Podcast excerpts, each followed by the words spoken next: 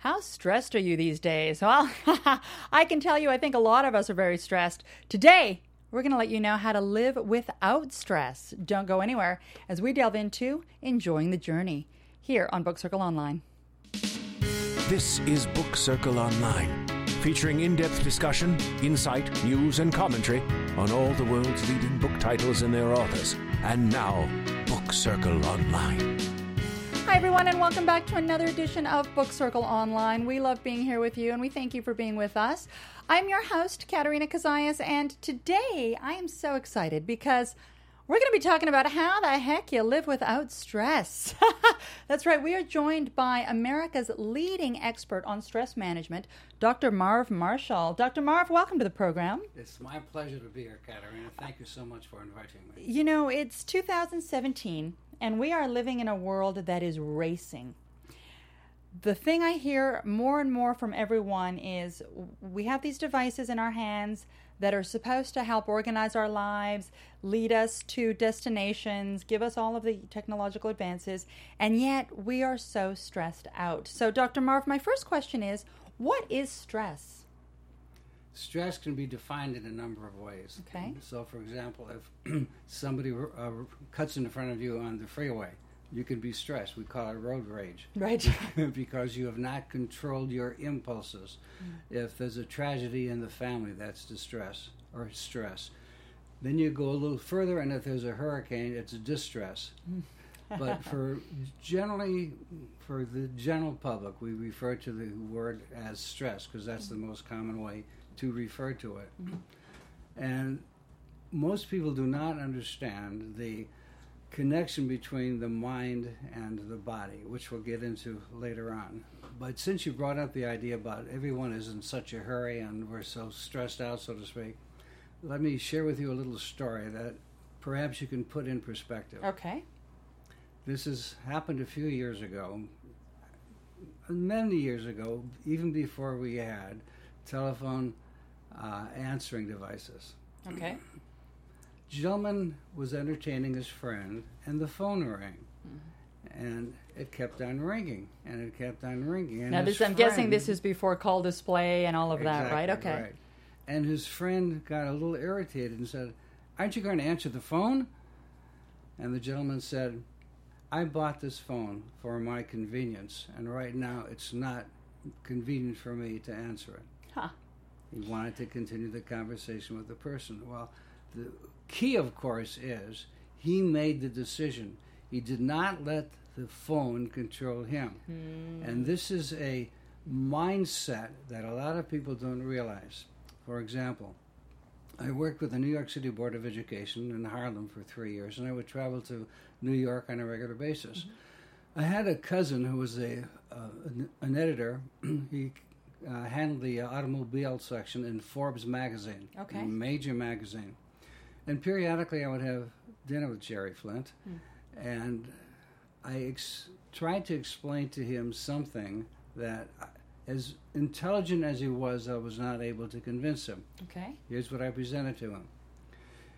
The phone rings, and there's a natural compulsion to, to answer it.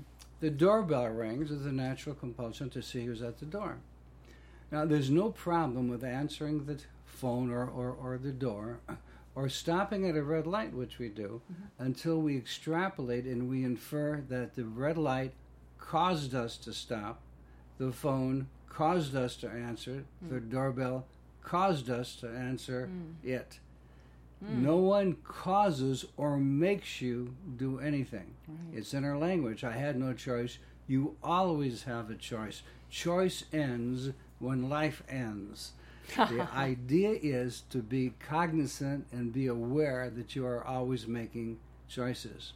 Well, and, and it's on that on that point, uh, the point of making a choice, you have chosen to uh, specialize in stress management and uh, and and write a number of books, and we'll we'll share some more books with the audience here shortly. What led you to want to explore this topic? It probably came from my background in education. Okay. And uh, when I came back into classroom teaching after twenty-four years is in all kinds of uh, positions, I taught very quickly. I taught primary, upper elementary, every grade seven through twelve. Okay. I was an elementary school principal, middle school principal, high school principal, district director of education.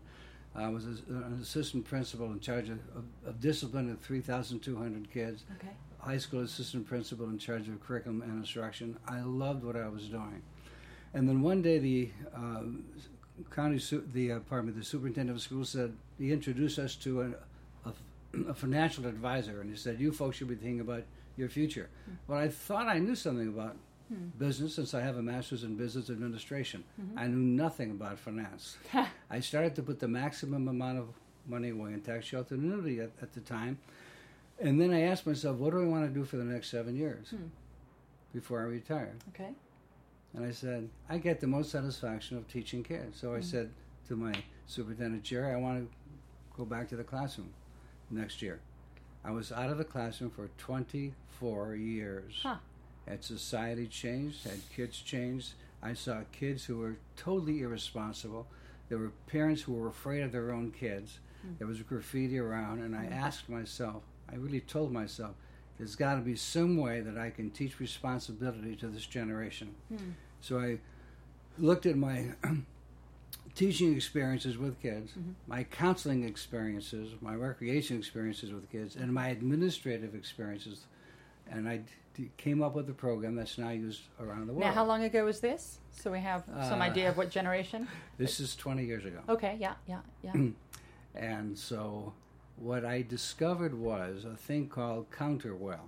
Counterwell. What counterwell is counterwell? Counterwell is the natural tendency to resist being forced. The you natural tendency, tendency to, to resist, resist being coercion, forced. Okay, being understood. Forced. As human beings that That's we have right. this. You okay. will seize it in the terrible twos, the mm. rebellious teens. And by the way, if I can mention, if people want to know more about uh, counterwell, they can see one of my videos. I have a, about a two and a half or three minute video. Okay. If you go to my website, without stress dot com, mm-hmm. and then click on the videos, you'll see one that says counterwell. Okay. Speaking about that topic. Now, is it counter will or counter? Counter is all one word. Counter yeah. will. W I L L. Counter will. Counter and, will. And, and what does this video tell us? It tells us that when you try to coerce anyone, mm-hmm. they're going to resist it. They're going mm-hmm. to rebel against it. No one likes being forced. We love to tell people what to do, but. For example, do you like when someone someone tells you you've got to do something? No, of exactly. course not. Exactly. Right.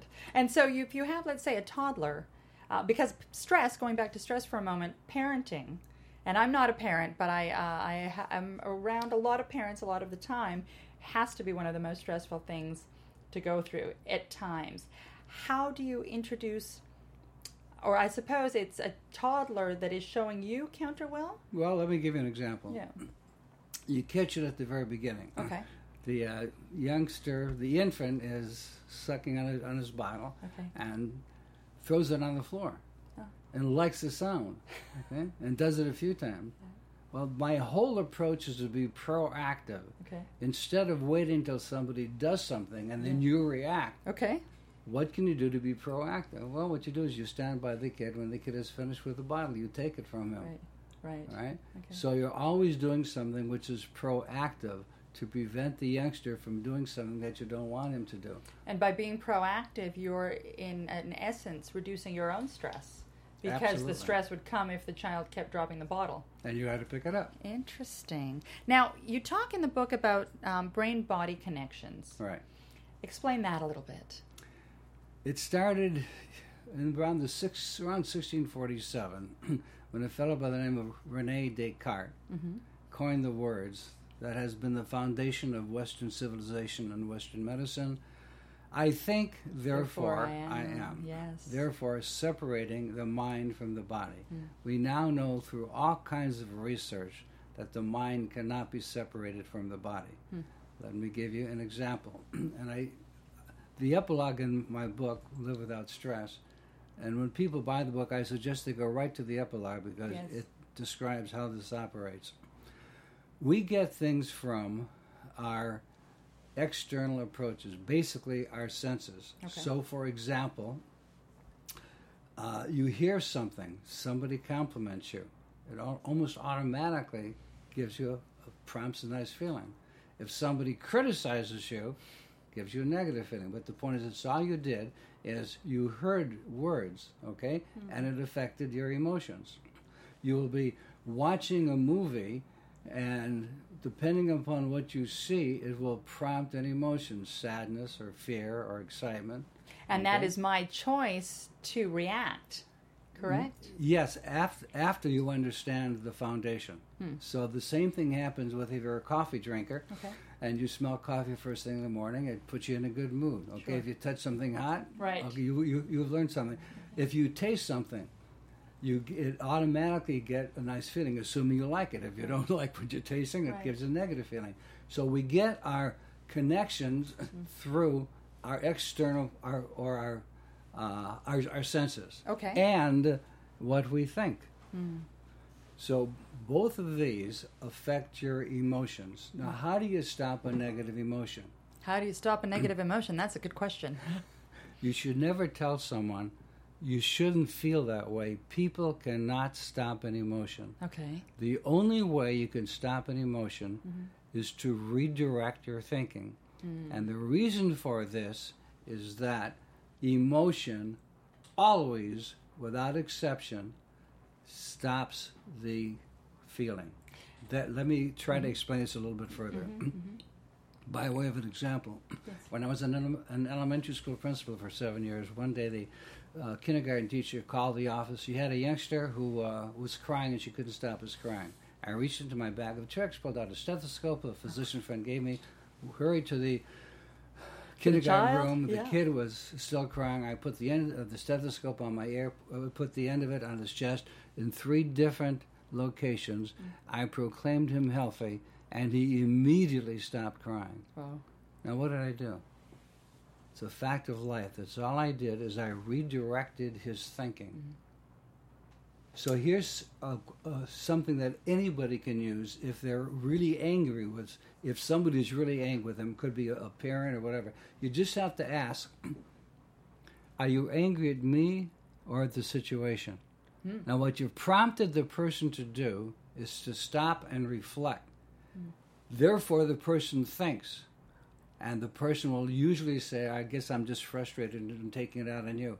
Here's the key point to always remember. You cannot stop an emotion. The only way to stop it is to redirect it, and it will always come through cognition.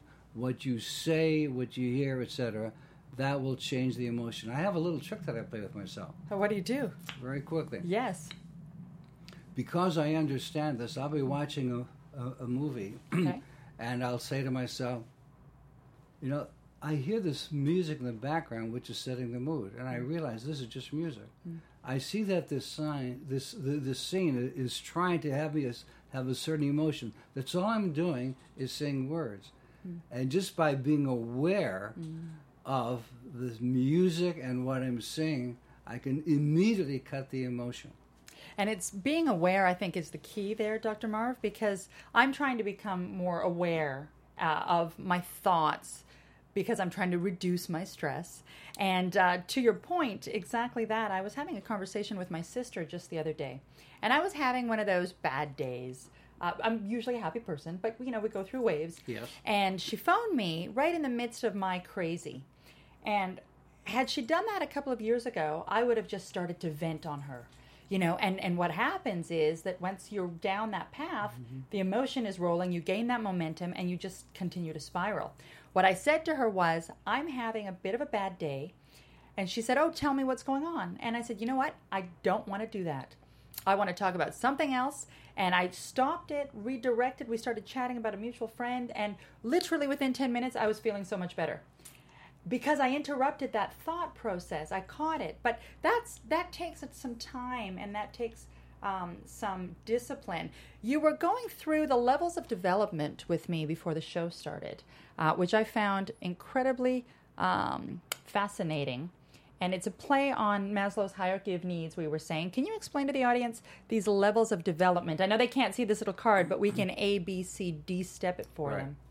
Okay, A, first I need to make it very clear mm-hmm. that we all go through these levels at all times. Okay. Now these are emotional levels. The these are, okay. they're, can, they're combination behavior and, and emotional. Okay. And I developed this to have my students at the time mm-hmm. understand that, from my perspective, I can control them, but I couldn't change them. I wanted to change them. Okay. And the best way to change them is to have them want to do what I want them to do. Without coercing them. Exactly. Okay. All right, so hence I came up with this hierarchy. Mm-hmm. Level A is at the bottom. It's anarchy. Okay. Anarchy refers to behavior. Mm. Okay, we cannot have a civilized society with anarchy. You can't have rules, for example, if you have anarchy. Going up the ladder, and it's a hierarchy, mm-hmm. and it's planned that way because there's something about a hierarchy that if you're at this level, you want to get to the... Mm. It's human nature, level. I think, to want exactly. to evolve right. and uh, grow. So level B refers to bothering other people, bossing other people, mm. bullying other people. Mm. So by way of an example, I'll ask a youngster who's misbehaving. He said, "You really want me to boss you, or are you mature enough to handle yourself responsibly?" Hmm. Okay. Gets them so, thinking, doesn't it? So level A and level B are behaviors. Okay. They're both unacceptable. Okay. Now we go up the ladder and we go to C, which is cooperation, mm. collaboration. Most of us live our lives on this level. Okay. To have a civil society, we need to cooperate. We collaborate with other people. Sure. Collaboration and cooperation sometimes lead to conformity, though. That's right? Correct. Uh, which is interesting because that's what I bring across to kids. You'll uh, have a cartoon where you'll see a bunch of boys dressed the exact same way.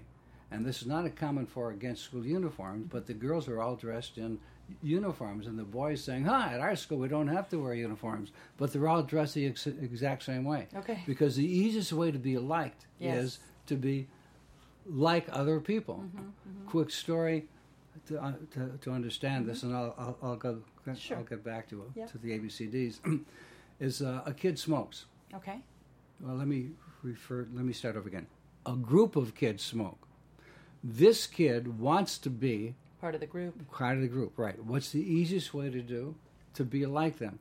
No one from the smoking group goes up to the other kid and say, "You want to be like us? Here's a cigarette, smoke it." It doesn't work that way. Right. The kid starts to smoke to be liked by the group because the easiest way to be liked is to, to be do what, what right. others do, okay? Hmm. Now that's external motivation. Hmm. He did it because he wants to be liked. Now, a lot of schooling is... is, is Uh, is this way also. We give uh, grades, for example. I'm not against all grades, but what I'm saying is you've got some kids who will work their butt off to get a good grade. That's in their quality world, to use Doctor William Glasser's term. But you've got some kids who are not interested in mm-hmm. grades at school. Mm-hmm. And for teachers to assume that the grades are a motivating uh, a, a approach for all kids, mm-hmm. it's just not mm-hmm. uh, valid. At any rate, so C has got to do with doing things to get approval uh, because it, it, it's expected. Most now, of us now, a C level, I would assume, keeps us in a relatively positive state. It does. Right. And the trick is it's not behavior, it's motivation. Hmm. That's the key. A and B levels are behavior levels, both unacceptable. Mm-hmm. I don't spend any time describing them once I've exposed the kids to it because they're unacceptable. Okay. Now, above level C, of course, is D, which stands for the concept of democracy. Okay. In a democracy, you don't depend on the government, basically. The, at least the philosophical framework is you must be responsible. Uh, in the citizens must be responsible. They've got to do the right thing because it's the right thing to do. Mm-hmm. Not necessarily, in this case, to get a good grade or to please the teacher or to please the parent. You do right because it's the right thing to do. Mm. Can I give you a quick example of how important this is? Yes, absolutely. A woman called me... Um, maybe a year and a half or so ago, and said, "Marv, I, I just had an experience. I've I got have to relate it to you. Mm-hmm. I came out from the market, and I got to my car, and I realized I had a lime, ten cents. I forgot to pay for it. No way did I want to go back, but I knew it was. And here's the key to D: mm-hmm. it's the right thing to do. Mm-hmm. So she went back to the nearest cashier." Gave the cashier a dime, explained that she had walked out inadvertently with the lemon. The cashier thanked her, and then she said, "Marv, I cannot tell you how great I felt mm-hmm. walking back to my car, doing the right thing because it's the right thing to do." You will never get that pleasure, that self-satisfaction on level D, because level D basically aims at obedience. Or level C. I'm sorry. Yes. Thank you. Yeah. L- level C. Now, here's the difference between C and D.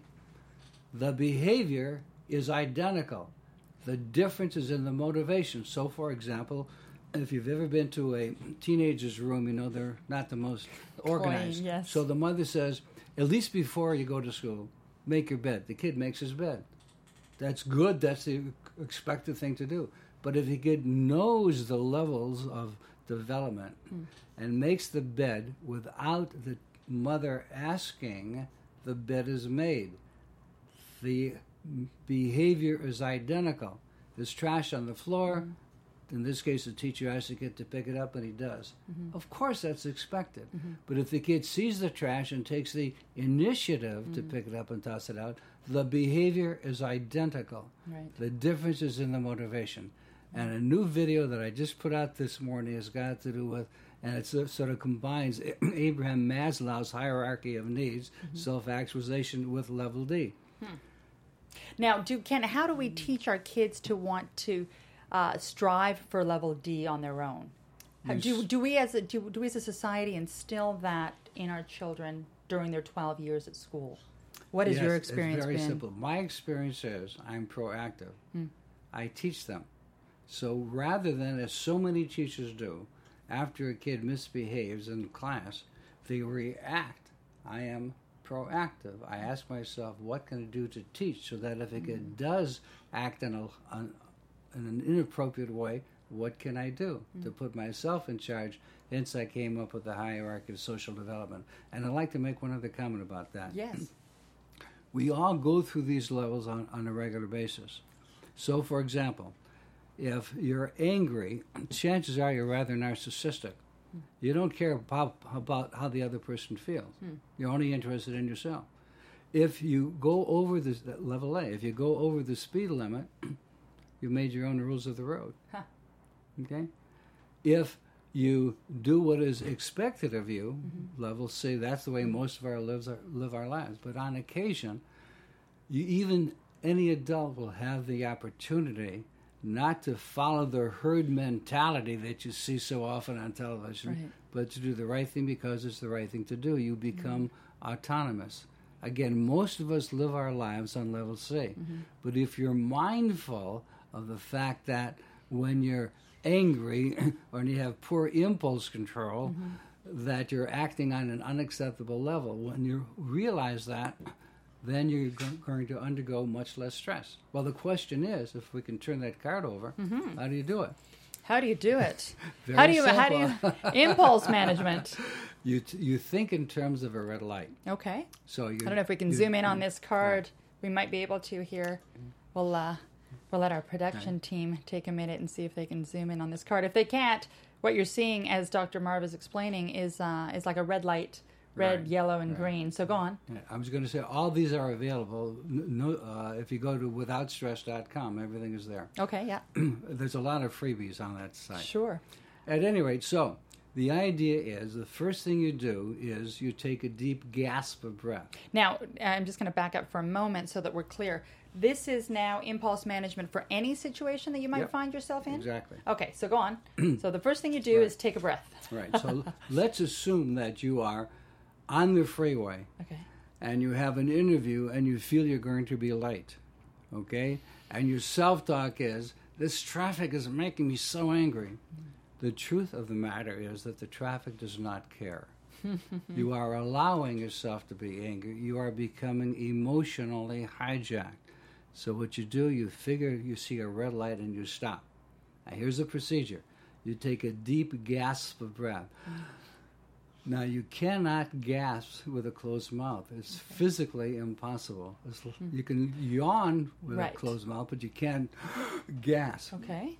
When you after you gasp, then you what happens is there are nerves at the base of your jawbone called the trigeminal nerves, and these nerves are the gateway to sending the stress throughout your entire body. Just by ah. taking a deep gasp of breath, the trigeminal nerves are released. Oh, wow. Then in the moment before the emotion kicks in, and the yellow, what are my options? Because you always have an option. It may be momentarily, but you have an option. You can think of, what am I going to do on my next vacation? What am I going to do tomorrow night? You, what you're doing basically is redirecting that impulse, okay? So you've calmed down, and then, of course, you go with your best decision. Well, I think I'll turn on the radio. Huh. So, again, it's taking a gasp of breath, okay, and then thinking of your options, and then going green, going with your best choice. Now, it, let me mention one other thing. If you have a tendency to be angry on a regular basis, mm-hmm. and if you do this seven or eight times, you have this new procedure. You will make new neural connections in your brain, mm-hmm. and the amount of time, the number of times that you get frustrated with the impulse it's control to will, will be minimized. Wow. And the uh, the uh, force of the anger will also decrease because your brain has made new neural connection because mm-hmm. you have a procedure. So, uh, for example, I am uh, in a business meeting and you and I are disagreeing and I'm getting, you know, more and more frustrated. I should just, you know, before I, I, I physically decide mm-hmm. to punch you, you know, because sometimes things right. escalate, I just take a breath. All right. And you're right, that opens up, and then I just think of something quickly, right. something else. Such as? This needs some practice, I think, Doctor Marv. Yeah. Oh, uh, lots of things do. This is true. Uh, but the trick is to realize that you have a procedure. Mm. Mm-hmm. And w- whereas in, in schools, for example, most teachers go on rules. Okay. Let me just mention just one counterproductive effect approach that, that teachers y- across the country use. They base their classroom management, which really has got to do with procedures, but they, they, they base it on rules. So what happens if a kid breaks a rule? If he does something that the teacher did not want? Mm-hmm. Well, the natural tendency is to enforce the rule. Without even realizing that the teacher has left her coat or jacket or dress from a facilitator of learning to a police officer wearing a blue button. She's now in an adversarial relationship with the kid. Totally unproductive. If teachers would look at their rules, they would realize they are either procedures in which they would they should teach or they are expectations. And when teachers get the mindset of teaching a procedure, if a kid breaks a rule, mm-hmm. the natural mindset is to teach it. Mm. You don't enter into this adversarial confrontation, which right. is happening in schools across the country. And I was going to say, and then it just gets the kids stressed out and boiled, and no one is practicing impulse management. Exactly. Wow. So a lot of what your experience had been through the years of your career led you really to want to document and and give people some steps and some tips and some tricks. Aside from impulse management, what else can people do to minimize stress? What are some techniques? Well, the first thing you need to do is to have, again, a procedure. Okay. We like procedures. Okay. And, for example, in the case where you were talking about this uh, uh, and you were having a disagreement, the first thing I would ask personally is, what can I ask that is going to diffuse this situation? Mm. Because it always comes down to cognition. If I ask a question, the person is going to okay. almost bound to respond. This is a natural thing. Let me try to explain where this came from. Sure. Or how it works. Mm-hmm. You walk into a store and the employee says, "How are you today?" Isn't there a natural tendency to react? Yes, of course. You're going right. to answer, I'm right. well, I'm okay. good. Or, right. Second situation, you're involved in a conversation with a friend, and all of a sudden a friend asks you a question. Okay. Do you continue on a monologue, or do you stop and answer the question? Well, you answer the question. That's the point. The huh. person who asks the question controls the situation. Let me repeat that. The person who asks the question controls the conversation. Hmm. So, as a result, what you want to do is think of a question that is going to prompt the person to reflect. Mm. And the book, of course, is full of many of them, like, if you couldn't, for the kid, if you couldn't fail, what would you do? If you couldn't fail, what would you do? What would an extraordinary wow. person do in this situation? Notice they're all empowering. Mm. They're all, and it's a skill that anybody can learn. Mm-hmm. Asking reflective question, because that immediately stops the emotion, because the person mm-hmm. now has got to reflect cognition. And then you're in a whole new ballgame. You just diffuse yourself exactly. and, and the person you're talking to.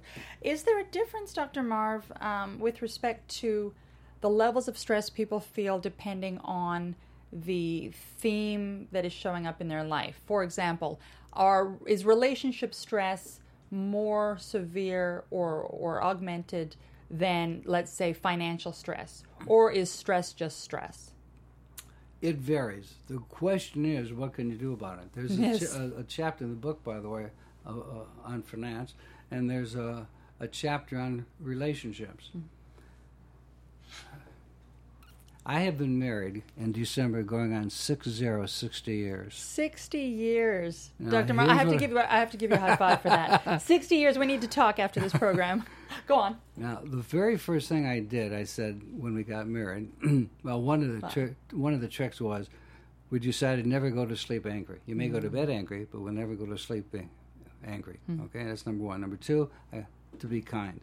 Mm. Now, if you ask my wife if she's ever changed me, I'm sure she'll say no. Have I ever changed Evelyn? No. Mm. I, have I influenced her? Yes. Mm. And here's how to do it. Again, it goes back to the idea of being non-coercive. Mm. I'm going to go on a little tangent so people will remember this. Yes, absolutely. In Philadelphia, Pennsylvania, where Benjamin Franklin had his printing press, there's a diorama of Benjamin Franklin t- leaning over talking to King George the Third right after the passage of the Stamp Act. And he says, "You cannot coerce people into changing their minds. You cannot coerce people into changing their mind." So how to use non-coercion? If you can envision a Venn diagram, that's a circle, a mm-hmm. circle, and then on the inside, that's where the problem is. The usual, and I've done this with four-year-olds, mm-hmm. the usual approach is, if you're in a, a confrontational situation, you, like...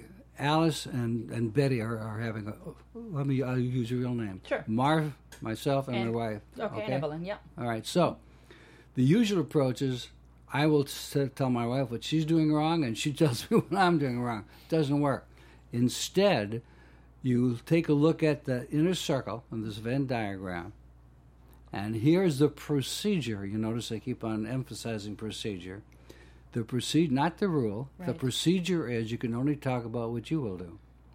So I'll say, okay, if this bothers you, this is what I will do. And it's almost magic. And this non-coercive approach, it pulls Evelyn and she say, okay, Marv, if you're willing to do this, this is what I will do.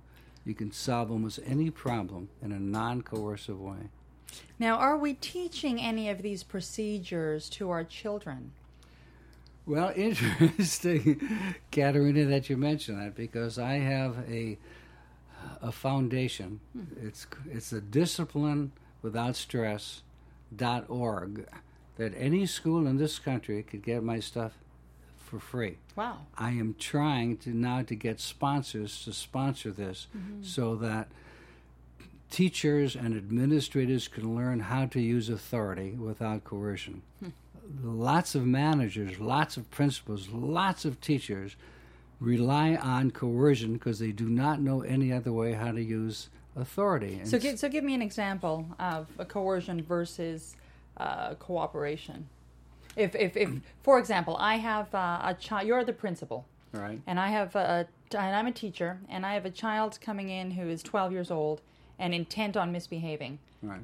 What would be a coercive Uh, response to that misbehavior, and what would be a response that you would prefer to see? I'm going to put your name on the board. Okay. And you do it again, I'm going to put a second name on the board. Mm. You do it a third time, I'm going to put a, th- a third. You do one more time, I'm going to call your parents. Mm. That's traditional. Mm.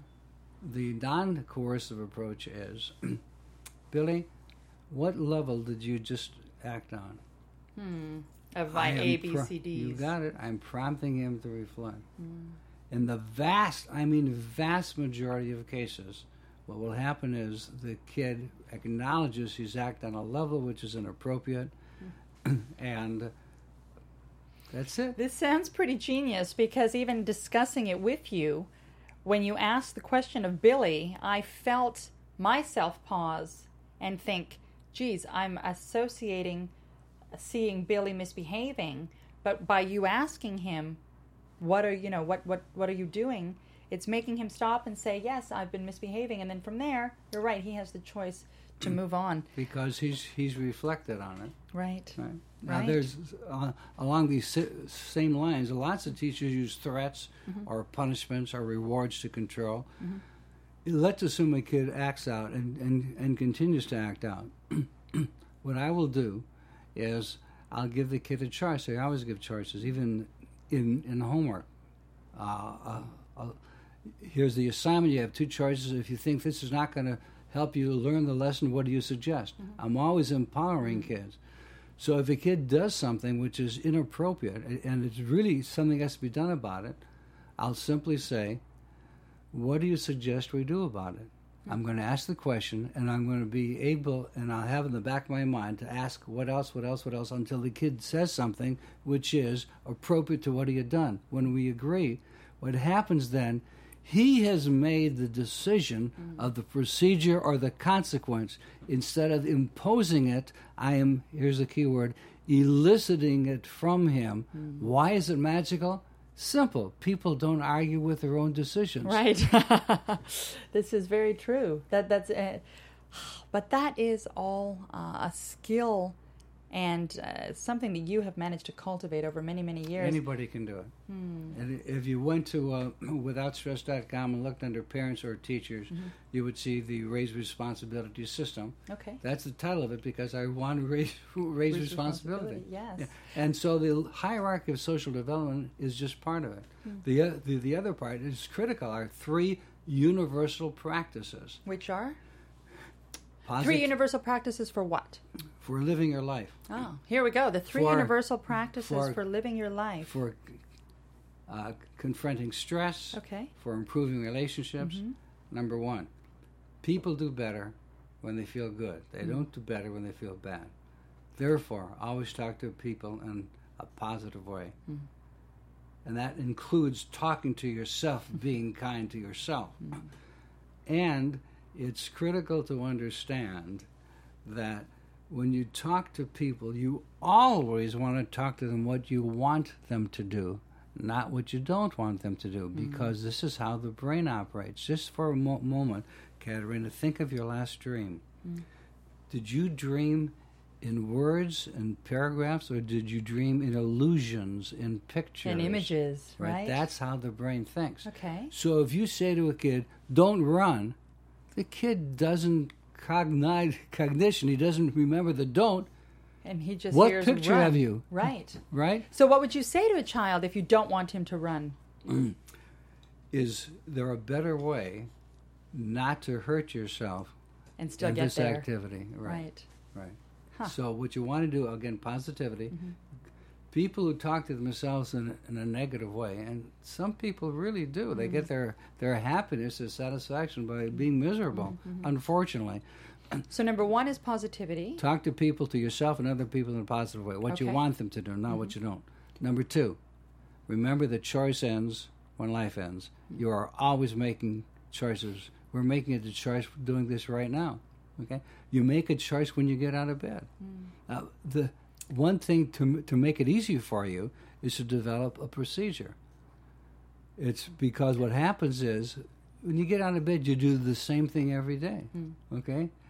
So, for example, if you're doing something which is having you come out in, in, in a bad mood in the morning. Frazzled, right? Right. What procedure, mm. what procedure can you do? Mm. It's the key to reducing your stress. So, for example, if I'm a parent and I'm jumping out of bed in the morning because the one child is crying and the other one needs breakfast and I haven't yet brushed my teeth, you a procedure might be to set my breath. right. Oh, go ahead, yeah. Right, just listening. take a yeah. t- take a deep breath and say, "They're going to live. They're, they'll be okay. They'll be okay. I want to enjoy parenting, and I right. realize mm-hmm. I'm going to I'm going to enjoy this process, even though it's going to take a little time, because mm-hmm. they're going to live." And perhaps a procedure might be to set your alarm clock fifteen minutes early right. to give yourself a little bit of that time to get into your day. Exactly. Absolutely. So number one, number two, positivity. Right? Number yep. two is choice. You're number always making choice. choices. And number three, number three is reflection. As we talked about earlier, you cannot, you can control people, but you cannot change them. The only way to change them is to have them change themselves, and the key behind that is to ask a question mm-hmm. which will prompt them to think, and anybody can learn this. And we can do this on ourselves as well. Absolutely. So your th- top three uh, strategies, I suppose, for getting through life, number one, we said positivity. Positivity. Number two was choice. Right. And number three is reflection. Right. Wow. I'm always reflecting. For, for, for example, if I take my wife off. Uh-huh. The ver- and maybe this is the reason why I came back into education, even though I had spent years yes. in business administration, is I love to learn. You know, to me, learning ends when life ends. I'm even today, even coming here this morning, I learned something. At any rate, so if I do something that takes Evelyn off, I have learned to make lemonade out of any lemon. Any lemon. I will learn something from it. And I'll do, I'll say, okay, Marv, what what can you learn from this? From from this encounter, uh, from this from encounter, this from what I did to tick her mm. off, so that I know if she is going to change, mm. it's going to be what I will do differently. Much the same way, when mm. kids come into a classroom, if there's going to be any change, it's not going to be what the kids do. They're always going to come in the same way. It's what the teacher will do. Mm. And successful teachers realize the teaching business, the profession, is motivation and relationships, mm-hmm. and most of them do not realize that. I think motivation and relationships gets us all through life, whether we're in school or not. And most problems, if people stop and reflect, when they have difficulty, they have stress, and the vast majority of times it's going to be in a relationship. It's relationship prompted. By the way, you mentioned parenting. Mm-hmm. After I developed my book, Discipline Without Stress. I was going to say, we have discipline uh, parenting without stress. Right. What happened is I, I figured I should, since so many parents are having difficulty with their kids, they're not having the joy that parenting should have. I put one chapter in and And then people said, would you please write a book just for parents? Right, because there's, and it's a small chapter in this book, in the original book about parenting and right. stress. So you went on to write an entire book. On parenting without stress. And read the subtitle. How to Raise Responsible Kids While Keeping a Life of Your Own. This is a question I know many of my parent friends ask themselves. And so how do we raise responsible kids while keeping a life of our own? Buy sure. the book, folks. Yes, there are lots of good stuff in there, truly. Okay, so, for absolutely. example, I'll mm-hmm. give you a very simple one. Yes. Ask a parent, uh, do you ever say no to your kid? And they'll say, you often. I say, okay, here's a suggestion. Say not yet. It has the exact same effect, but doesn't cut the relationship. Hmm. It's amazingly simple. And, and so and so the child doesn't feel rejected. Exactly. He just feels heard. And probably forgets about it five minutes later. Right. That's and, genius. And that's the key point. Kids want to be recognized. What mm-hmm. so many parents do is they will jump in. They don't let the, they don't basically, from the kid's viewpoint, allow the kid to be recognized. It works like this. A teenager is going to do something, and the father, who has lived longer, obviously, says, you know, that's really not a good idea. And then he starts lecturing the kid. Now, the kid is trying to cut the umbilical cord. Wants to the, do his thing. Right. The father's good, intentions are good. But from the kid's viewpoint, my dad's trying to control me again. Now, so often what would happen if the ki- the father just listens, I say to the parent, it's difficult as it is, mm-hmm. zip the lip. Just listen to your kid, acknowledge what the kid wants. The kid will come back half hour later to his dad and say, you know, that really wasn't a good idea. Kid didn't do it. The father didn't do anything. As the kid related orally what he was doing, he realizes it's really not a smart idea. He did it himself. Rather than take on this aggressive, I'm going to be my own boss stance, exactly. and there's no communication happening on either side. That's right. What is your third book there, sir? Well, the first one is the first one I wrote. Oh, the first one is the first one. All right, we're out of order here, folks. So the first one is Discipline Without Stress, Punishment and Rewards. Right. And then you wrote Live Without Stress. Well, what happened is I wrote the discipline book okay. first, and if you take a look at the uh, title of it, it says How Teachers... How and Teachers and Parents Promote mm-hmm. Responsibility and Learning. learning. And so mm-hmm. I put one chapter in that book after I wrote that book. Then people says, please write a book just for parenting. That's what that's it. Right. That's the parenting book. And then I said, I reflected. And I felt right. really an obligation to mm. share with other people what I have learned.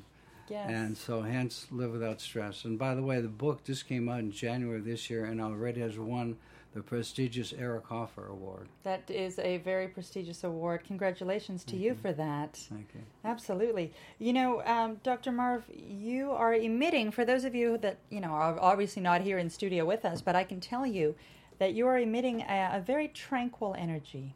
Well, thank you. And, uh, and, it, and it's quite nice. Um, you have managed clearly to deal with stress in your own life. You have had uh, a successful career, uh, an even more successful marriage. And so uh, I think a lot of this comes down to taking responsibility for our, our own lives and our own thoughts and our own choices. And it comes down to what we said at the top of the program. We have the ability to choose. Yep. Yeah. Can I make a short commercial? Yes, absolutely. The book, Live Without Stress. Uh-huh. Also has its own website. You can either go to Marvin, uh, pardon me, you can go to without stress dot com and go to the shop, or you can go to without stress book dot com. Anyone who buys, because it comes as an ebook and as a printed book, mm-hmm. anyone who buys the printed edition gets two for the price of one. And the reason for that is, and I've people who have purchased the other book say, I, I will never give this book away because there's so much in it. So what will happen is you buy Buy one book, one you can keep, and the other, if you like it, you give it away. You can give it to a Which, friend. Well, and, and the beauty of that, Doctor Marv, is the fact that this is meant to be of service and of value to people, Correct. And that's very gracious of you to uh, to offer that to people. Can you tell them the website one more time for anyone interested? Sure. without stress dot com. There are videos. I put in. I put up a video. Uh, Once a week or so, once every other week, called uh, Stress Management Tips. That's free. There's a lot of free stuff on mm. the website, which is free. But the main website is without stress dot com. And, uh, of course, I've, I'm a professional speaker, having spoken in uh, twenty-five countries on five continents. From that, without stress dot com, you can go to my speaking website, which is Marvin Marshall dot com. Mm-hmm. Yes, and invite you in to speak on this topic. Marv. Last thoughts, Doctor Marv, on uh, on stress. Uh, what would you like to leave our audience with today? That you never have to be a victim. Mm.